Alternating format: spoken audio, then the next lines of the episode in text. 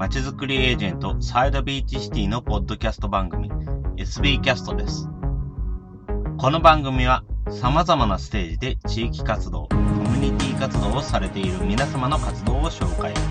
街づくりエージェントサイドビーチシティとしてどのように関わっていけるかということを話し合っていくポッドキャスト番組です。進行を務めますのは私、フリーランスとして アイティー 関連活動、アプリ開発、講師、書籍出版などを行いながら、この エヌピーオー の理事を務めている高見千恵です。どうぞよろしくお願いいたします。この番組は図面の出力、製本ならお任せください。株式会社トレースのサポートにてお送りいたします。それでは今回のゲストの方は、横須賀で主に活動されている一般社団法人ウィルドワーの武田さんにお話を伺いたいと思います。どうもよろしくお願いします。よろしくお願いします。よろしくお願いします。はい、では、えっと、今回、ウィルドワーとして何をやっている団体かなどを、まずこちらをお教えいただけますでしょうか。はい。はい、えー、ウィルドワーは特に横須賀を中心に、まあ、地域にあるいろいろ教育資源、例えば、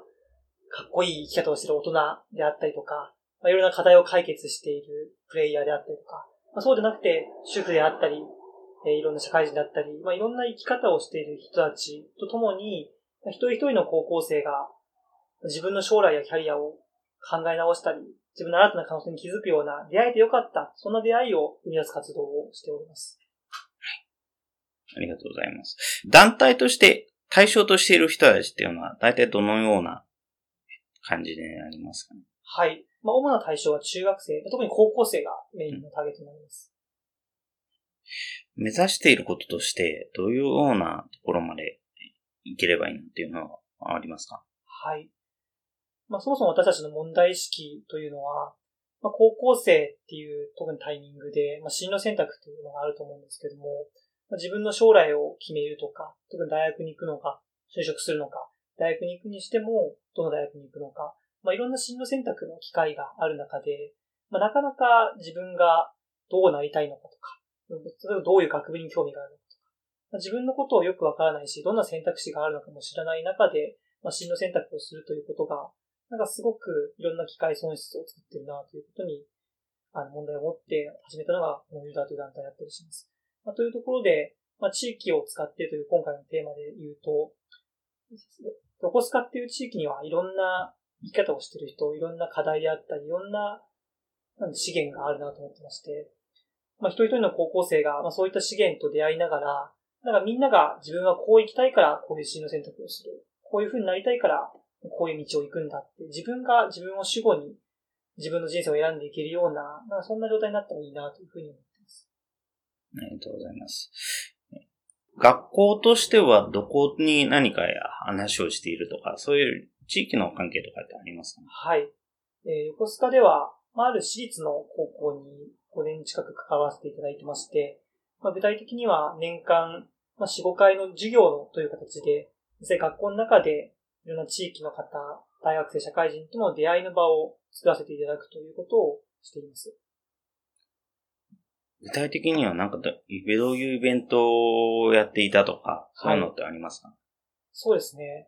まあ、一番イメージがしやすいかなと思うのは、えーまあ、地域という表現で横須賀地域にいうように聞こえると思うんですけれども、まあ、横須賀で活躍されている方ももちろんそうですし、まあ、もう少し広げて東京であったりとか、もしくはその他の地域で、まあ、実際に起業をされている方みたいな方をお呼びして、まあ、こんな生き方があるんだっていうことを感じてもらうような授業をすることもありますし、そういった、いわゆるかっこいい大人だけでなく、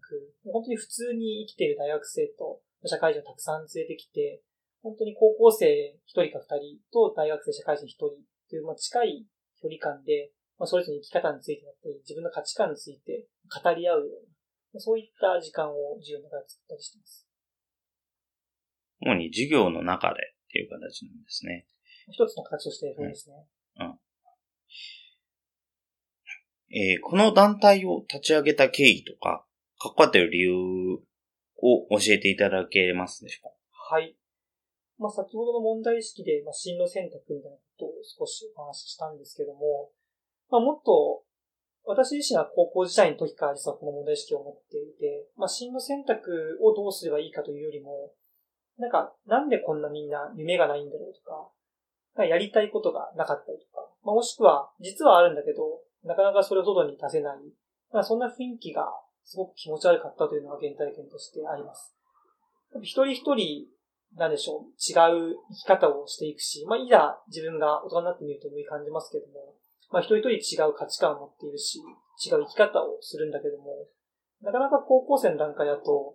それが許容されなかったりとか、それを考える機会がない。なんかそこがすごく私の憤りを感じていたポイントだったりします。でもそういったことを高校時代に感じた中で、なかなかそれをどう解決していいかわからなかったんですが、まあ、大学生になったその後に、まあ、たまたま東日本大震災というものがあって、で私自身、まあ、それまでそこまで地域地域って言ったわけじゃないんですけども、まあ、あの震災を得て地域の人のつながりであったりとか、また私もボランティアとかいろんなことをやる中で、なんか地域にはこんなに生き生きと働く人がいるんだっていう、そういった出会いもたくさんありましたし、でまた私自身の出会いだけでなく、私の周りの仲間たちがそういった出会いを通して輝いていく姿を見たときに、なんかその高校の時に思っていた夢がない、やりたいことがわからない、もしくはそれをなかなか口に出せない、なんかそういったものって実は地域とのつながりとか、地域の人との出会いっていうところで、まあ、ある程度もしかしたら解決できるんじゃないか、そんなことを思ったのが最初のきっかけだったりします。で、そこから団体の立ち上げに関しては、実際たまたま横須賀市のある エヌピーオー さんと出会いまして、まあ、そこと一緒にまずは地域の大人と高校生が出会う場を作ろうということをたまたま機会をいただいてできることがあり、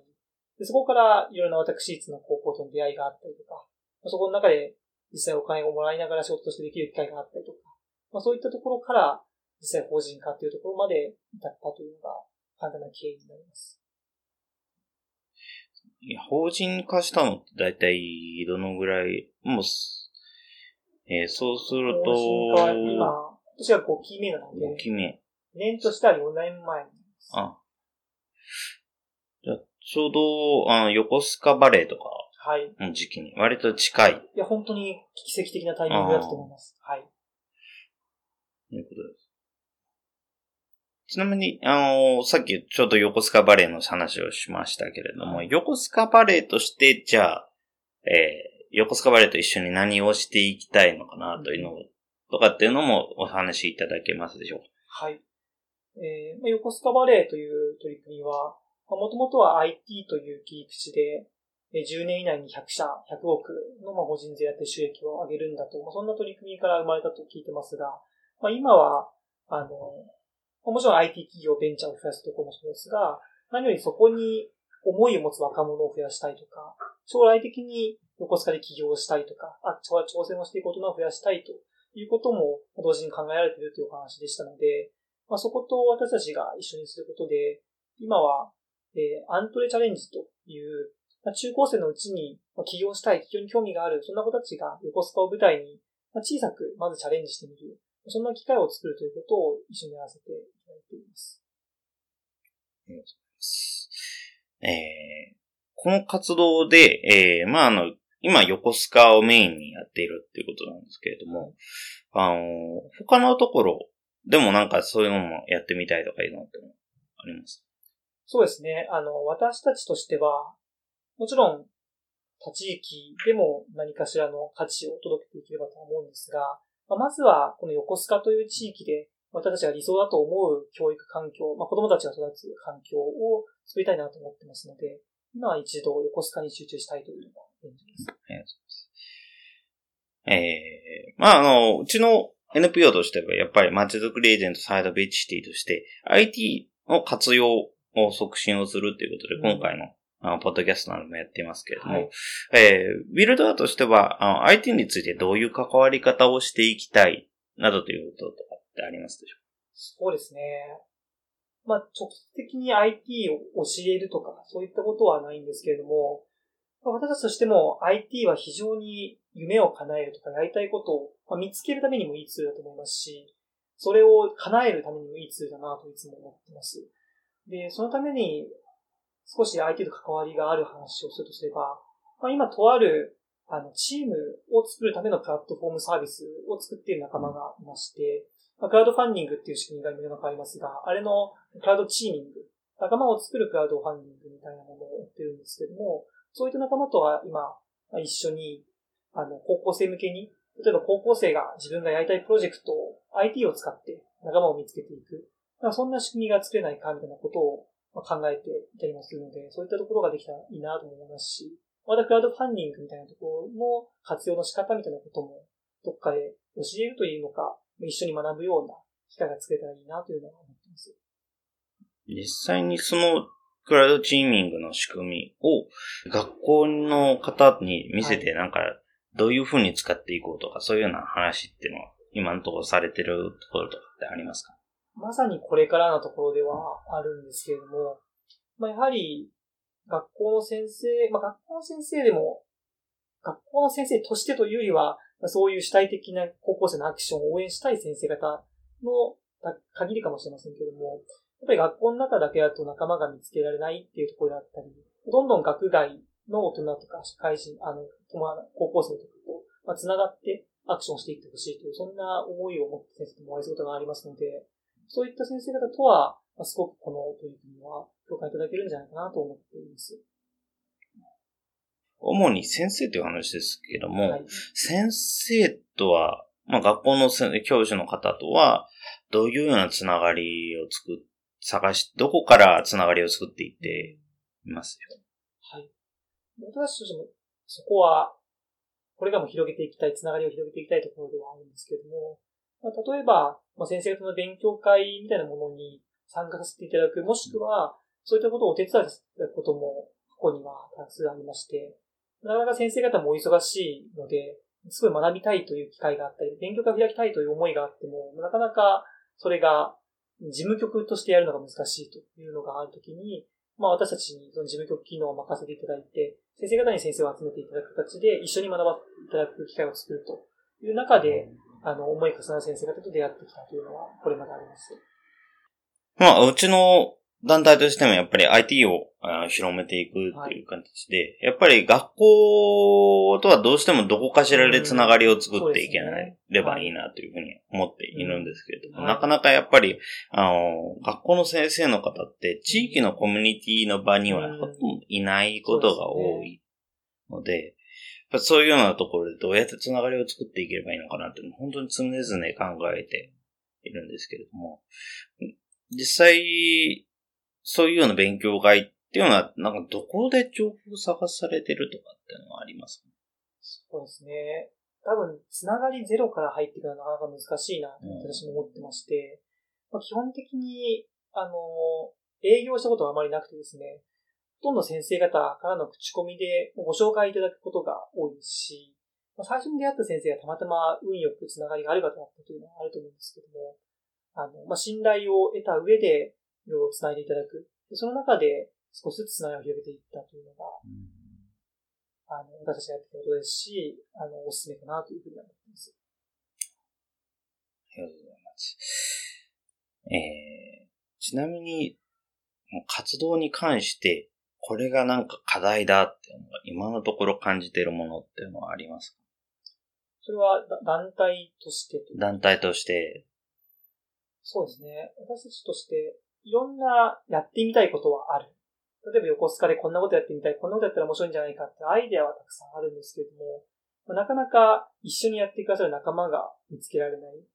まあ、それは法人として言えば経営の面で資金が足りないであったりとか、そういった人を雇えないという、そういう側面もありますし、ボランティアベースとしても、なかなかそこで思い重なる仲間を見つけられていないなっていうところは、なんかすごく課題として抱えているなというふうに思います。やっぱりありますよね。うちも、やっぱり、あの同じようにあの、団体のとして人がなかなかいないっていうようなところは、結構課題としては持ってますので、やっぱりそこの辺は結構、どこの団体もある程度感じてるのかなと思うんですけども。そうですね。実際それについてどういうふうななんか対策をしたいとか、まあまだ想像の中だけでもいいんですけれども、あのその中で何か同意しありたいとかイメージっていうのはありますか？そうですね。あの、まあ、やりたい人がいないとか、思いを持った人がいないのでは多分なくて、それが繋がっていなかったりとか、あとはそこを、思いはあるけども、なんでしょう。自分にやれると思っていないとか、なんかそういったいろんな壁がある、壁と、なんだろう、私たちが出会えただけっていう、まあ、課題があるだけなのかなと思うので、まずは、そういう出会いを増やしていく。そういう思いを持った方々と、例えば一緒にイベント的に、あの、会う、会える可能性のある場所をたくさん作るっていうところに回ってみるということも考えてますし、何よりこういう機会をいただいて、いろんな方に思いを発信して、そこで思いを重ねる方との出会いを、まあ、少しでも多く見つけていけたらなと、そんなことは思ってます。実際、あとは横須、今横須賀だと横須賀バレ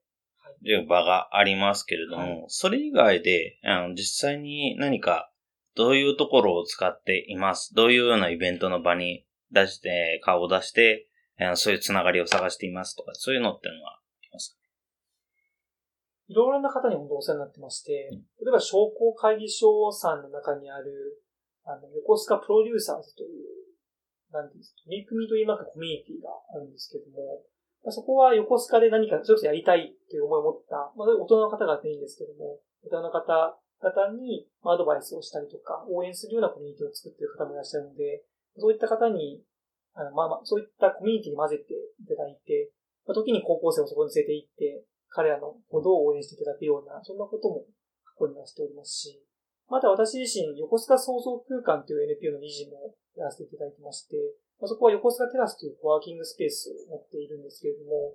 まあ、そこの、なんでしょう、まあ、理事としてもちろん活動を参加するのもありますが、そこも、の、周りにいらっしゃる方々に、いろんな若者のやりたいことを、私が代わりに広めるようなところをやっていただいて、そこのあるマッチングをして、若者を間接的に応援してもらえるような仕組みを作ろうということも、挑戦しているところです。ありがとうございます。実際に、そういうような、あのところに学校の学、まあ、学生さんを連れていくっていうことですけれども、はいはい、あのそういう時にどういう、あやっぱりあの周囲の、特に家族の方とか、うん、ちょっと行くのはっていうのはあると思うんですけども、なんか実際に家族の方と話をしたとか、そういうのってありますか？はい、ありますね。あの、まあ、がいろんなパターンがあるんですが、学校で出会った高校生を、それこそそういうところに連れて行くときには、もちろん先生方の許可も必要ですし、あと先生方にご迷惑をおかけしないためにも、その子供たちを保護して、まあ、保護者の方々にしっかりと確認することは大事だなというふうに思っています。なので、まあ、直接会うことはほとんどないですけれども、ちゃんと保護者の同意を取った上で参加するような促しをすることもありますし、まあ、先生方にちゃんと確認をした上で生徒を送っていただくような、をすることもあります。で、また、たまたま、なんでしょう。地域のボランティアとかで出会った高校生とか、学校は全く関係ないところで出会った中学生、高校生なんかに関しては、まあ、そこまで学校を通してってことはしないこともありますが、まあ、過去にあって面白かったのは、まあ、中学生なんかが私たちの、あのイベントに来てくれたときに、まあ、保護者さんとしてもやっぱ不安だったというところで、本当にそんなの言って大丈夫なのっていうときに、まあ、ウェブページを見ていただいたそうで、そのウェブページでいろいろ私の記事であったりとか団体の紹介を見て、まあ、安心していただいて送り出すっていう、そんなことも過去にはあったという話は聞いています。まあ、なので、まあ、直接お保護者さんにこうご挨拶をすることもないわけではないですけども、という、もうそれに加えて、保護者たちが安心できる材料をウェブであったりとか、チラシであったりとかでしっかりやっていくっていうことを心がけてやっています。なんかそこをウェブでやろうにあたって何か工夫とかっていうのはどんな感じののがありますか？に関しては、そこまで保護者ターゲットで何かそうでないんですけども、まあなんかすごく気をつけているのは悪い噂が乗らないことかなとは思ってます。Facebook を見られれば見られることも今の人はたくさんあると思うので、そういったものを見て、え、この人大丈夫って思われるような投稿であったり写真を出さないっていうのもそうですし、うん、Twitter なんかでも、まあ、プライベートなことももちろん書きますけれども、信頼を失うようなことはしないっていう、まあ、そこがまず、ベースにはあるんじゃないかなと思ってます。実際、じゃあ、あの、ど、なんかそこを見ていて、えー、どういうふうに、えー、見ているのかなというのは、というのはなんとなくで分かったりはしますか？今のところ何かまあ、たまたま先ほどその中学生からお母さんに見てもらって、こんなフィードバックもあったよっていう話は聞くことはあったので、あまあそこら辺で、あちゃんと信頼に至る団体になれてるんだなっていうのを確認することは何度かありました。ですね。そういうような場が、なんか意見が聞けて、聞けたことがあると、本当にすごいいいです。そうですね。ほっとしました。では、これから、あの、やっぱりそういうような、あの、地域の学生さんとかも含めて、はい、えー、これから何をしていきたいのかなとか、はい、あの、まあ、横須賀バレーでも結構いろいろと、あの、プロジェクトの話されてますけども、ね、何をしていきたいのかっていうのも、合わせてなんかお話をいただければと思いますけど、ね。はい、ありがとうございます。うん、まず一番今、横須賀でやっていきたいなと思っているのは、できれば学校教育の中に入れてとは思ってるんですが、まあ、特に高校生たちを対象にする対象にし、まあ、一人一人が、なんでしょう、自分が、この出会えてよかったっていうふうに思える大人の数を増やしていきたいなというふうに思っています。まあ、具体的に言うと、まあ、そもそもまず高校生っていうフェーズにおいて、出会えるって大人の数は少ない。先生であったり、塾の先生、まあ、部活の顧問、まだ親だったり親戚ぐらいしか多分日常で会うことないんじゃないかなと思ってまして、そういった状態で先ほども言った自分がどうなりたいのかとか、自分がどういう就職をしたいのか、どういう進路に行きたいのかっていうのをなかなか考えるのが難しい。そのためには出会う数を増やしていきたいなとまずは思うんですが、ただその出会う数を増やしたときに、今いろんな学校さんであったりとかやられているのが、講演型でたくさんなんか人が話に来て、えー、まあその話を聞くというところは結構増えてきていて、それですごい素晴らしい動きだなと思ってるんですけども。なので、ちょっとずつ会う大人の方が増えていると思うんです。で、なんですが、多くの場合は、やっぱり、なんでしょう、教授が来て話をしてくれても、教授になろうっていう人はすごい感銘すると思うんですけども、多くの子たちは別に学問に興味なかったりとか、教授に興味ないし、あととある地元の企業の社長さんが来てくれても、別にそんな結婚なんて興味ないとか、観光なんて興味ないとか、結局みんな違う価値観、違う興味がある中で、なかなか自分はこの人に会えてよかったってないと思うんですね。うん、なので、自分の将来を考える、自分の会いたい姿を考える上でも、なんかこの人みたいになりたいなとか、逆にこの人は絶対ないから逆にこうなりたいなとか、だから自分が将来を考える、自分が生きていく上で、あの人に出会えて自分は変われた。あの人に出会えて私はこう考えられたっていう、私が出会えてよかった。そんな出会いの数をいかに増やしていけるかっていうことに挑戦していきたいと思っています。で、そのために横須賀という地域の、ちょっと今横須賀バレーであっていろんな団体が、あの、立ち上がっていて、で、すごくそういった方々、若者に、後輩に、あの、思いをたくさん抱いていただいているので、せっかくそんだけたくさんの大人がいるんだから、思いを持った大人がいるんだから、そういった人たちと高校生がもっと出会いやすくすることで、そういったいち対いちのマッチングじゃないですけども、いち対いちの出会いとよかったって人に出会える、そんな機会を作っていきたいなというふうに思っています。ですね。接点を増やしていくっていうのはすごくいいなと思います。あの、やっぱり自分の小さい頃、子供の頃とか思い出してみても、やっぱりあの、特に、まあ横浜って結構あの、交通の便の悪いところだと今日とことん悪いので、まあ自分のところなんかだと本当にどこに行くにも大体バスが必要で、歩いて行ける範囲って言ったらもう大体たかが知れてるということで、ほとんどもう外に行ったりをすることがない。で、やっぱりあの横浜も、まあ横浜なんかだと結構広いので、外に出る、ね、例えば館内とかに出るとなるともうほとんど別世界。で、まあ今もどちらかというと本当に館内といえば、あの、まあ近くの東京みたいな感じでしか認識がないですけれども。あとはあの、やっぱりもうちょっと別で、副都心とかも言われてる、やっぱり上岡とか、あちらの方もやっぱり別世界。うん、まあバスじゃないとどちらにしても行けない範囲だったので、やっぱりそういうようなところなんかだと全然、あのー、そういう外側の人とつながるっていう機会は、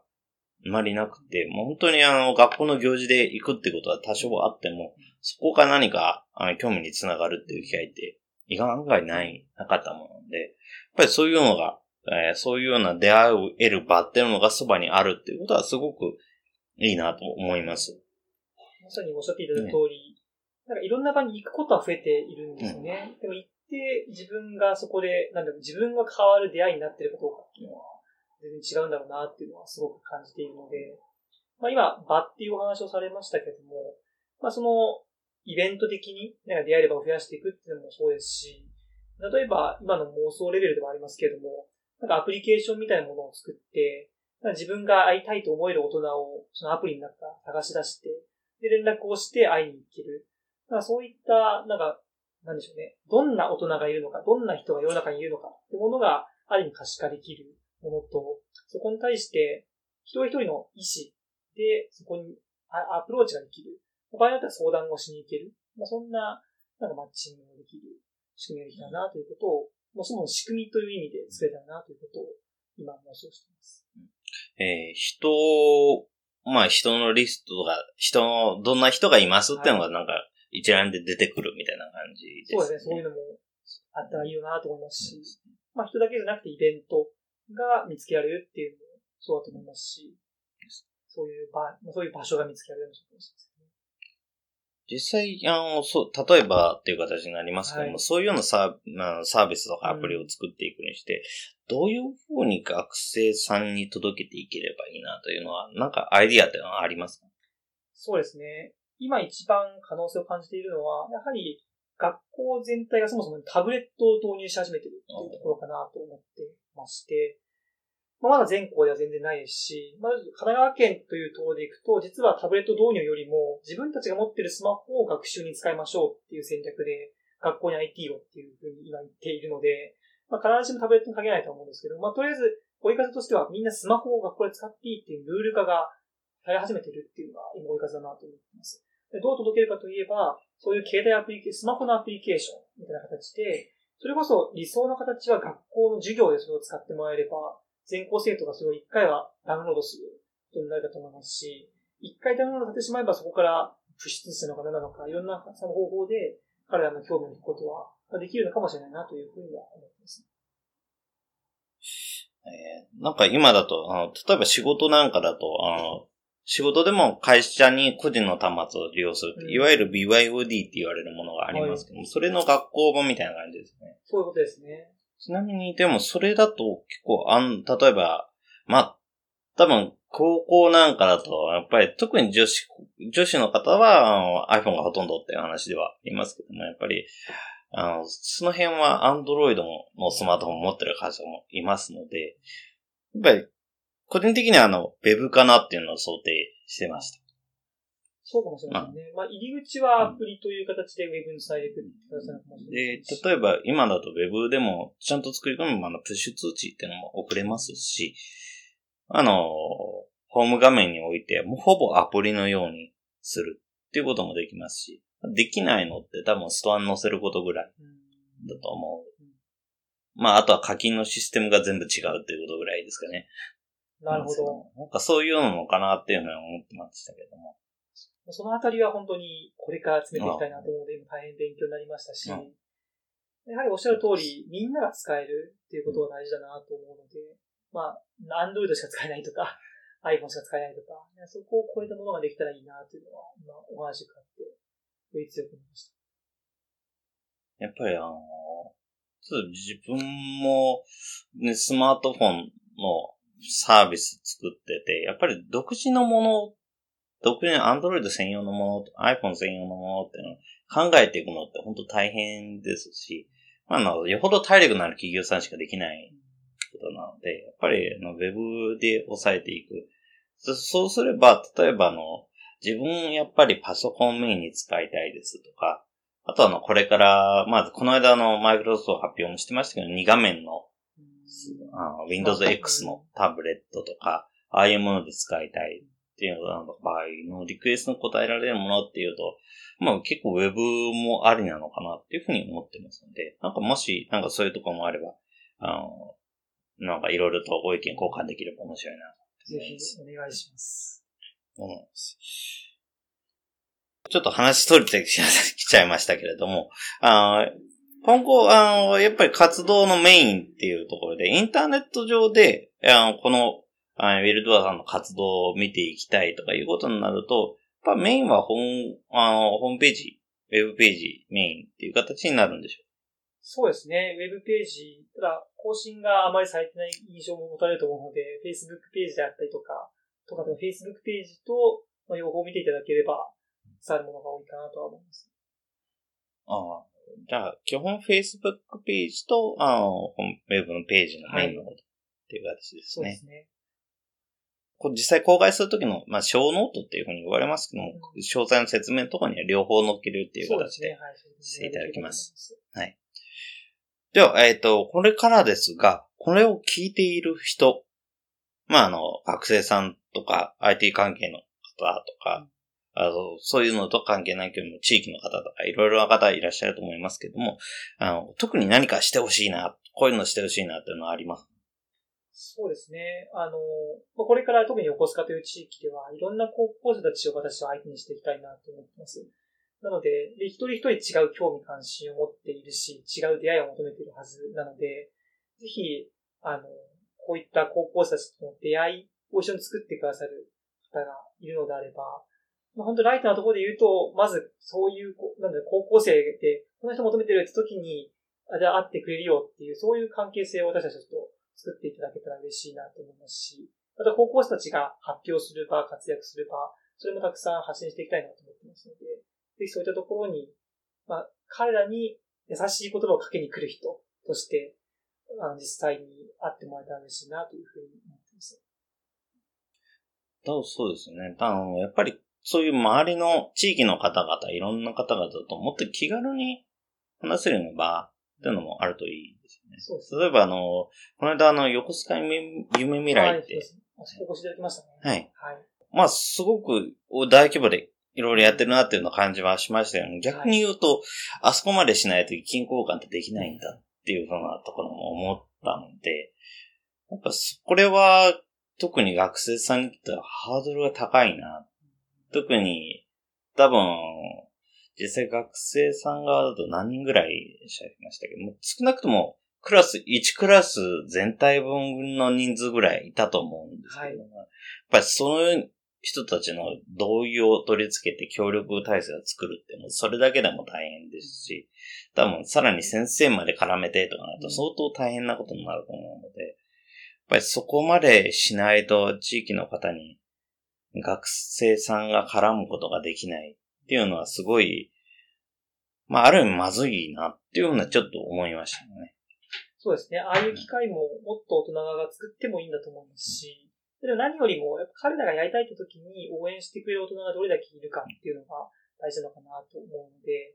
なんでしょう。まあ、あんまり先ほど言って押し付けても彼らが求めてないものを作ってもしょうがないところがありますので、ぜひ彼らの求めに応じてくれる、そんな大人がもっと出ていったらいいなと思います。そうですね。あくまでやっぱり大人、応じる側ですね。そうですね。そちら側の、まあ、子供の学生さんの、学生さんがなんかしたいっていう時に、行ける場っていうのがあればいいのかなっていうね。ぜひ、横須賀未来も来年やるかもしれないので、うん、その時には多数の方が集まっていただけたらなと思いますし。それでは、えっと、まあ、最後になりましたけれども、えー、この、ここ最後にこれは言っておきたいとか、そういうのってキーワード、まあ、キーワード的なものもそうなんですけども、そういうのって何かありますか？そうですね。あの、まあ、今日お話しさせていただいた中で、やっぱりこう、いかに出会いを増やせるかって考えたときには、いかに多くの人たちと一緒にできるかってことが、まあ、セットでできてくるなと思っています。で、実際、まあ、次世代という表現がいいのか、若者って表現がいいのか、子供って表現がいいのか分かりませんけど、何かしら力になれるんじゃないかとか、何かしら役に立ちたい、そういったと、そういった子たちに、なんかこう、何かを渡してあげたい、そういう気持ちを持った方がたくさんいらっしゃるんじゃないかなと思いますので、そういった方々の思いを、まずしっかりと今の次世代に合った形で届けるということを、ちょっとミッションにしたいと思っている団体ですので、ぜひいろんなことを一緒にできたらと思いますし、次の世代の教育環境を豊かにするものに一緒にできたらなというふうに思っています。じゃあ特になんかそういうところで、あなんかしてみたいっていうような、うん、学生さんも多分大人の方もど、まずはどこに、えー、声をかければいいかとか、そういうのってありますか？そうです。まあ、ある意味そういった存在に私たちはないだろうなと思うので、なんかそういうものを求めているのであれば、ぜひご連絡、私たちにご連絡をいただけたらなと思います。それは Facebook でのメッセージとか、そうですね、はい。あとは、なんかお便りみたいな投稿欄とかあるんですか？ホームページからも問い合わせの場所があると思うので、そちらでも。じゃあそちらのどちらかみたいな感じですね。はい、なんかもっと本当に、あのー、そういうような人たちとつながれるっていうのは、こちらとしてもすごく嬉しいですし、やっぱりどういうところであってもそうだと思うんですが、やっぱり自分の知識を改めて整理し直して話すっていうことは、自分にとってもすごくいいことだと思うので、うん、だからそういうような場っていうのがすごくあればいいなと思います。ぜひお願いします。じゃあ、だいたいこのぐらいにでごじかんにはなりますので、今回のゲストは、一般社団法人ウィルドアの竹田さんでございました。どうもありがとうございました。ありがとうございました。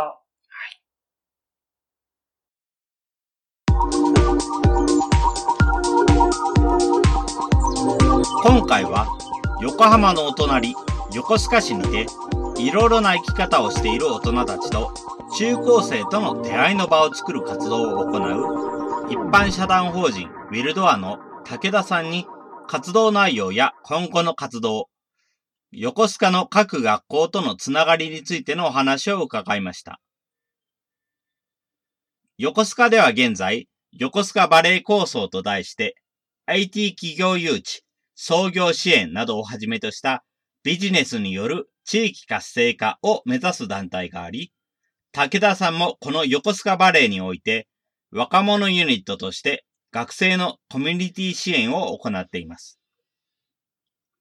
その他にも積極的に周辺学校とのつながりを作り、イベントの運営、開催、授業への参加など、学生と大人との接点を作るための活動を積極的に行っています。アイティー の取り込みについても積極的に考えており、